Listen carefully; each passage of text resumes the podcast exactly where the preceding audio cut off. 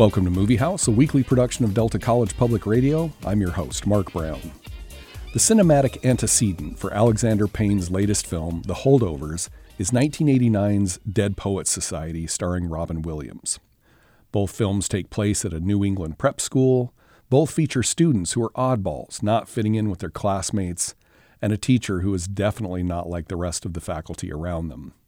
Both films center around a maturing and coming of age for the student and the ramifications of the student's choices for their teacher who helped them along. But they're not the same film by any means. Whereas Robin Williams as John Keating was boyish, playful, and iconoclastic, Paul Giamatti's Paul Hunham is crotchety, inflexible, and kind of the worst.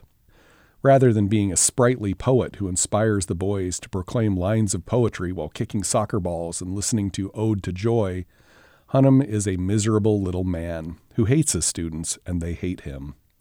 He's the joke of the faculty at Barton Academy, and everybody knows that he has a gland problem that makes him both sweat profusely and smell like fish on the daily.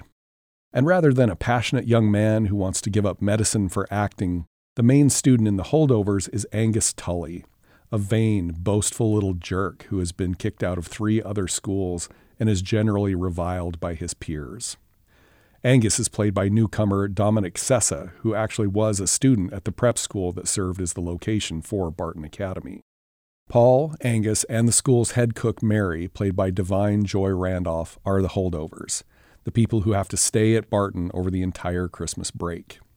Angus stays because his newly remarried mother wants to honeymoon over the vacation, and Paul is stuck as the faculty supervisor who draws the short end of the stick thanks to some manipulation by a fellow faculty member and the fact that nobody likes him.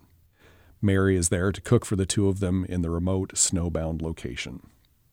As the story unfolds, each character's unique set of challenges, hopes, sadnesses, and motivations become apparent we begin to understand why exactly Paul is so strict and unbending, why he feels his teaching and discipline have to be so exacting, and why he's so devoted to the idea of being a Barton man. It becomes clear why Angus is such a relentless pain in the neck and why he proactively works to get kicked out of every school he attends. Mary's grief is much more apparent as she recently lost her son in Vietnam and is experiencing her first Christmas without him. The last time Alexander Payne made a film that took place in a school, it was the Black is the Heart of a Coal Mine Squirmathon comedy, Election. While The Holdovers is decidedly more bitter and less idealized than Dead Poet Society, it has a softness and a nostalgia and a generosity of spirit that Election would never dream of. In the end, the film is ultimately compassionate for its various flawed and suffering characters. Both Paul Giamatti and Da'Vine Joy Randolph recently won Golden Globes for Best Actor and Actress in a Comedy or Musical, and both are well deserved. Giamatti, in particular, manages to give a relentlessly unsympathetic character a fully realized human touch. Sessa is appropriately unlikable, but ultimately forgivable as Angus, and Carrie Preston is a standout as Barton's bright, compassionate secretary. The Holdovers is its own entity, independent of its cinematic forebears, and an enjoyable one at that.